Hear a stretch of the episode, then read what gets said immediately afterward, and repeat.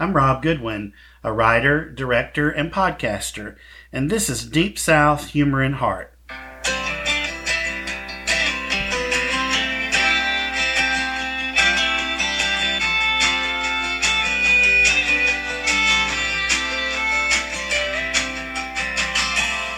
Storms are coming later tonight here in Alabama.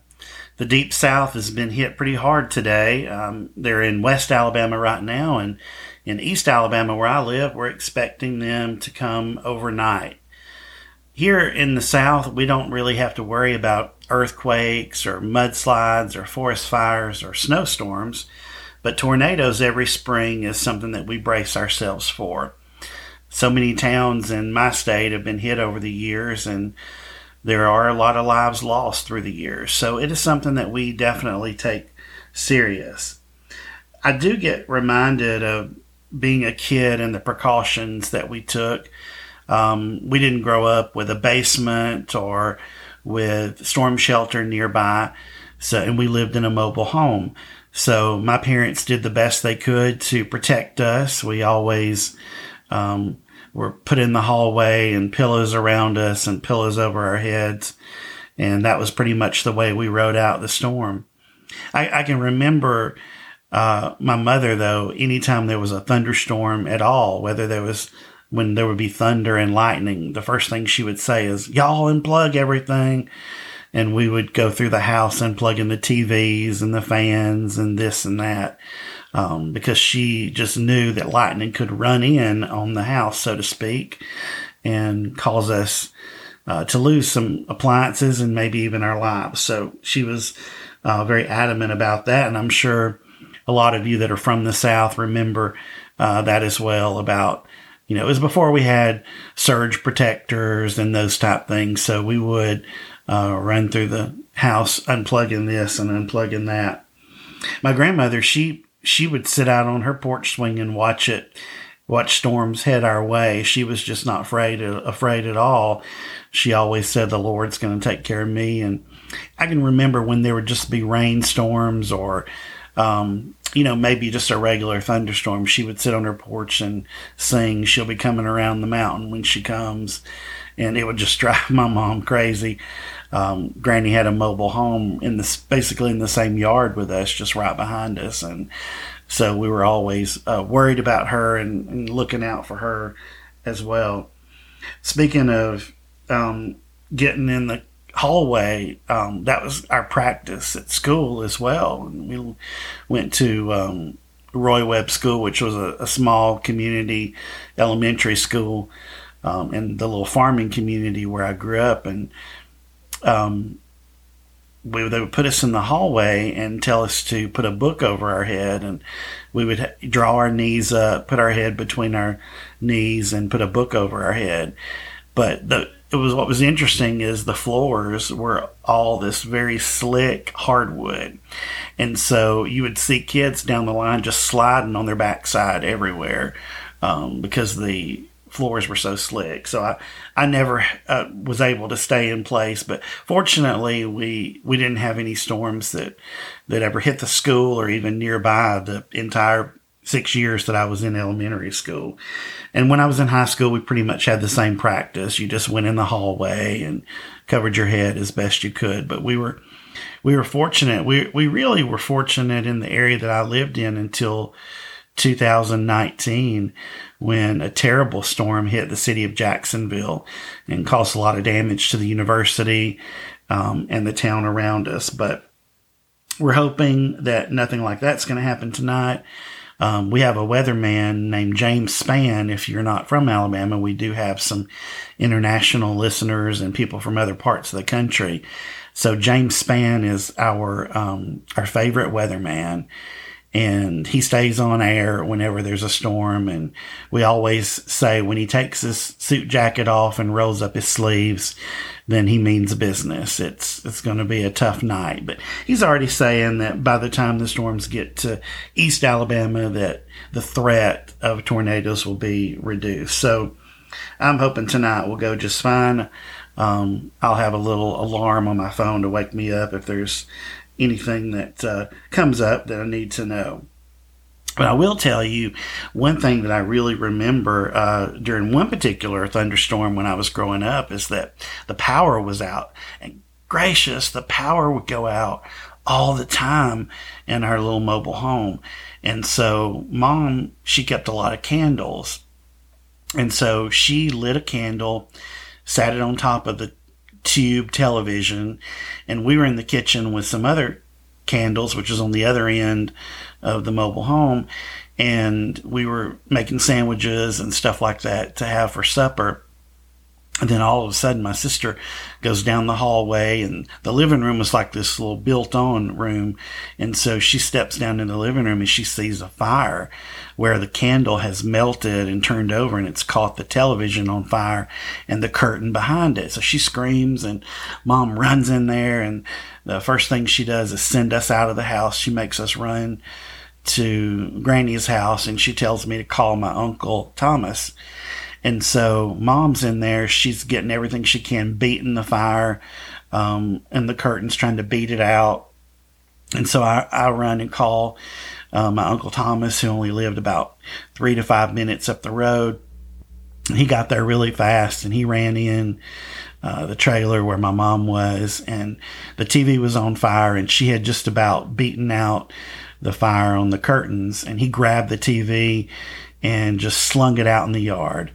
And so it kind of, it saved our mobile home, uh, but it sure was scary. And I, I think I was probably about 10 years old and I really didn't want to leave my mother in there fighting the fire, but you know, she commanded us to go uh, next door to my grandmother's house. So, of course, I did that and called my uncle, like she said, and it was a good thing because I think she was wearing down, and it was good for him to come in and just pick up the television and throw it out the door, um, and that saved saved us, saved our mobile home. So, um, but anyway.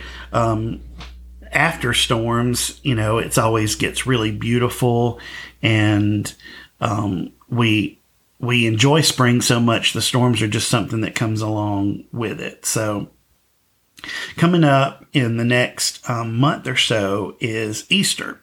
And I, I, love Easter weekend. I love everything about it the beauty, the, the spiritual aspect of Easter and the way we all get together and you, everybody comes to church and the folks that you don't see at church normally are there. And, you know, there are cookouts and they're just family celebrating together um, the sacrifice that Jesus made for us. Um, when I think about Easter as a kid, um, I think about uh, my Aunt Wormy. Now, her real name is Sylvia MacFall, but she has this nickname of Wormy, and her husband gave it to her when they were dating in high school because she's so tiny. And so it just became a name that stuck with her, and we all call her Wormy. Uh, she's still here today, and I'm so blessed to have her. But she is my biological father's sister. And if you've read the book, Porch Swings and Prayer, she's in the book a good bit. If you've read the book, then you know that my biological dad left us when, when I was very young, about two years old. And so she really just kept coming around and she filled that void as much as she could. And she did fill the void and much more that my father left. She, um, she was just always so special to me and taking care of us and, and just making sure that she stayed in our lives. And so Easter would be a, one of the times that she would come around and always bring me a beautiful Easter basket. And it would always be filled with white chocolate Easter bunnies because she knew that I wasn't really a fan of dark chocolate. And I'm kind of still that way today. I prefer um, vanilla chocolate or white chocolate. Um, I'm not really sure why. Um, I guess it's just, to me, it's not as bitter. But my sister now, she's a chocoholic and she always loved chocolate. And so my Aunt Wormy would bring her the dark chocolate and bring me the um, the white chocolate. So uh, I loved her for not only the gifts that she brought, but the affection. She she's always been such an affectionate aunt, and she still is today. Um, we we never depart each other through text, phone, or in person without saying "I love you." Uh, that's one thing about the South and particularly in my family um, that I I'm really grateful for is a lot of people sharing love and and not only through words but also through actions. Now, speaking of my sister and dark chocolate, my sister's name is Becky, and just so you know, I'm going to burn her on this podcast. So I know when she hears this, she's going to say she wants to come on the podcast so she can tell y'all everything about me when I was a kid, and I welcome her to do that. I'm really not going to burn her. I'm just going to roast her a little bit. But she she did love chocolate and and I loved cheese. That was my favorite thing. Was just any kind of cheese. Well, Becky couldn't eat chocolate very much because it broke her out.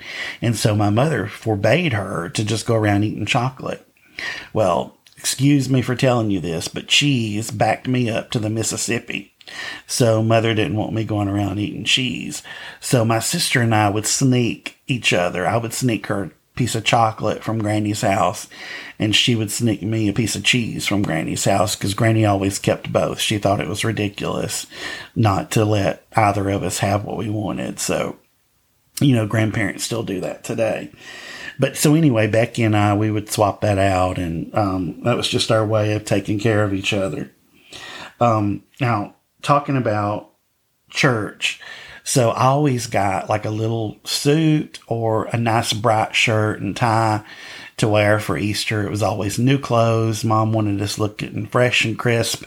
Just, I think that people still do that today of all ages, but my sister would get a pretty new dress as well. Now, you couldn't pay her today to wear a dress. Let me just tell you, could not pay her. Um, but she would back then, and she she would always wear her hair curled or up, you know, in a pretty bun on her head or something like that. Mom always dolled her up, um, even though her knees would be skint from, you know, climbing this or being roughhousing this or that. Well, because she was a tomboy. Well, she would get, I remember so many things about church and my sister because she was so mischievous. And I remember this one Easter in particular. Um, we were at church and so my grandmother sat on one pew and there was this couple in front of her that were almost my grandmother's age. They were elderly, but not quite as old as my grandmother. And their names were Billy Lee and Eunice. And so my sister, she loved Eunice because Eunice always gave her chewing gum and just really loved on her. So we got to church and Eunice was sitting by herself that morning on Easter. So Becky goes and sits down next to her on the pew. And of course, you know, Eunice gives her a piece of gum and she's got her arm around her, telling her how pretty her dress is and just loving on her. Well, then it comes time, the bell rings for um, Sunday school. So we all have to go to Sunday school. And then by this time, of course, Billy Lee has taken his place on the pew by his wife. So we come out of Sunday school and head back to the pew with my grandmother. And Becky just stops at the pew where Billy Lee and Eunice is sitting. She takes her thumb and motions for him to get out of the pew and give her her seat back. And my grandmother just, she turned about 50 shades of red and they, they, everybody around us laughed. And so, and he even, he said, Oh, yes, ma'am. And he got up and my grandmother said, Becky, you better get back here. And he said, no, no, I, I want her to sit by Eunice today. And so she plopped down just like there was nothing rude about that at all. But I'll never forget her taking that little thumb and just going move with it. So that was pretty fun. She was mischievous. All right. Um, and when we would sing songs, when we would sing songs during the service, she obviously wouldn't get a songbook or couldn't times when she couldn't even read when she was too young to read she would try to sing dukes of Hazzard while we were singing hymns. And my grandmother would pinch her and then she would yell out why are you pinching me I, I was very controlled because I was scared of my grandmother and my parents because if you misbehaved in church, you really got a whipping when you got home. But not Becky. She was so mischievous and so strong willed that it never really seemed to bother her. Um, I'll tell you another thing, and I think I probably talked about this on another podcast, but I'll tell it again anyway because it's so funny. But she, um, another time in church, and this would have been, um, this would have been around 1980, maybe 81, and it was probably in June because the TV season was over and it was, um, you know, the end of a season. So the regular TV shows weren't running during the summer. And she was on the pew one day and she was coloring um, during the sermon. Uh, Granny always did that to keep her occupied so she wasn't wiggling around and that kind of thing. And the preacher, we had a visiting preacher, and he was just fire and brimstone, and he was just up there just hollering and pounding the the uh, podium and he said, um, you got to know the Word of God. I mean, you got to know the Word of God. I know the Word of God. I know all of it. I know everything. And when he said that, my sister yelled out, Yeah, well, do you know who shot JR? And of course, people erupted in laughter, all except for my grandmother. Well, people begged my grandmother not to tell on Becky, but it was it was too late. She was she was bent and determined that she was going to correct that behavior. So, of course, she went home and told my parents. But oh, she embarrassed me quite a few times in church as well. But that's just that's just how she was. I love her so much. Um, she she just was really mischievous um, as a child, and I'm not done yet. I'm not done yet telling you just how mischievous she was. Um, we have to tell you about this one Christmas. Um, mom and dad usually um, got us the same thing for Christmas, regardless of the fact that we were five years apart. So if I got you know a bicycle, she got a bicycle, she got a tricycle, or you know something like that. So one year, I think I was probably ten, and Becky would have been around five, and we got BB guns. I mean, BB guns were the popular thing back then and people just all of our friends and cousins were getting the BB guns, and so it was important that we had them as well. And so we got BB guns, and my the rule was um, I could play with mine, but my sister could only play with hers when Dad was with her. And we basically shot at cans. There was no shooting at the dogs, you know, or the cats or uh, even trying to shoot at a bird or a squirrel. We were supposed to only shoot at cans that we lined up or, you know, shoot at the big trash can or something like that. So that's all we could do. Well, my sister had a special relationship with my dad. Let me just let me get off topic and tell you that a little bit. I mean, she had him wrapped around her finger at all times. And one particular thing about that relationship is he worked second shift. And so my mom worked third shift. So she would be in the bed during the day um, while we were at school or in the summer while we were with Granny. She would sleep. And my dad worked second shift. So he would go in at like two o'clock.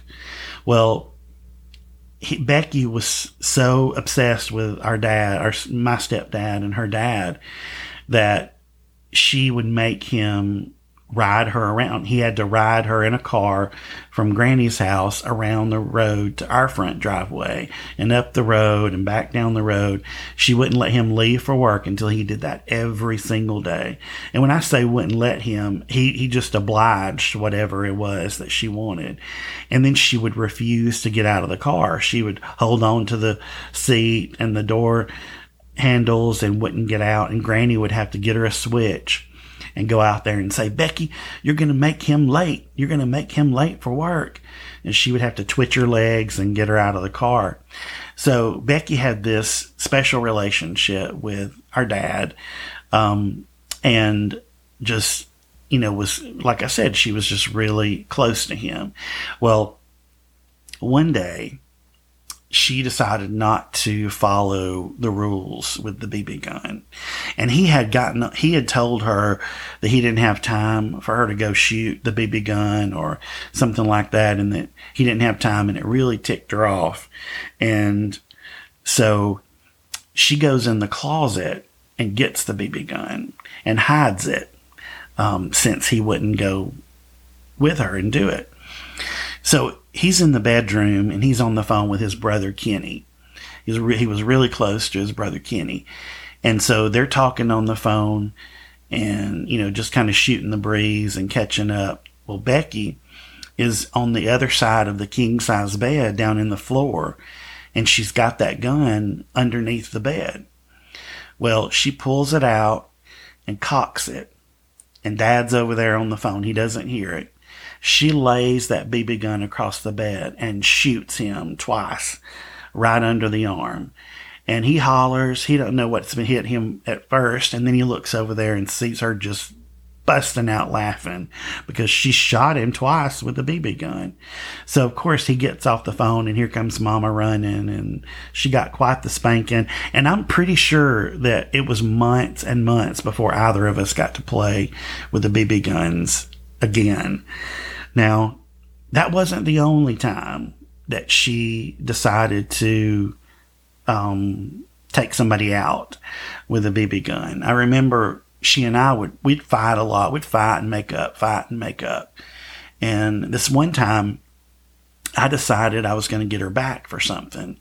So, and we were forever boiling weenies on the stove. That's just that's how we cooked hot dogs when I was growing up. As Mama would boil them. So, Mama had boiled hot dogs, and we had had hot dogs for lunch that day. And so, on top of the stove was weenie water you know, or the water that you boiled the weenies in. So I took an ice tray and I poured the weenie water in it and stuck it up in the fridge. We loved making Kool-Aid popsicles. So my my sister had done something to me, and so I, I let it go, you know, long enough for the weenie water to freeze. And that she was probably three or four at this time. I know she's not even going to remember it. She might though. No, she was, no, she had to be about five, I guess.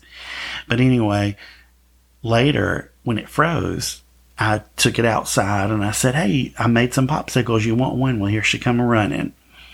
And I gave her a popsicle, gave her one of the cubes, and she walked away sucking on it. She turned around and said, Oh, what, this tastes horrible. What is this? And I said, weenie water. And then I took off running. Well, you know what she did? She goes in the house, she gets the BB gun, and she's chasing me, and I'm running from her, and pow, she hits me in the back with a BB gun. Well, that was it. The BB guns were gone after that point, so no more BB guns from her. Now, we um, we uh, we we loved our summers because we got to spend time with Granny, and we got to. Granny had an air conditioner um, to keep her trailer cool, and we didn't have one. We just used fans in the window, so we stayed uh, all day out at my grandmother's or in our swimming pool just to keep cool during the summer. Um, and that was just what we loved to do. And we would spend hours and hours in the in the swimming pool staying cool. Um, it was just you know what we did. So but I, I love my sister. We have a um, we have a good relationship now. We've we've been rocky at times, just like we were when we kid were kids, but we always make up. And I I love her. I'll tell you that she is the absolute hardest working person that I've ever met. She cares about everybody, and she is so charitable. Um, she does so much for so many people, and not only does she work hard, but she works for humanity as well. And I love her and respect her very much. So if you see her, if you know Becky and you happen to encounter, well, you can tell her about the podcast, but make sure you tell her that I said good things about her in the end. Well, once again, I've kept you a while and I appreciate you listening to the podcast. So much more to come uh, this spring and summer with the podcast. I'm really excited to be doing it again, and I hope that um, you all will listen to Deep South Humor and Heart.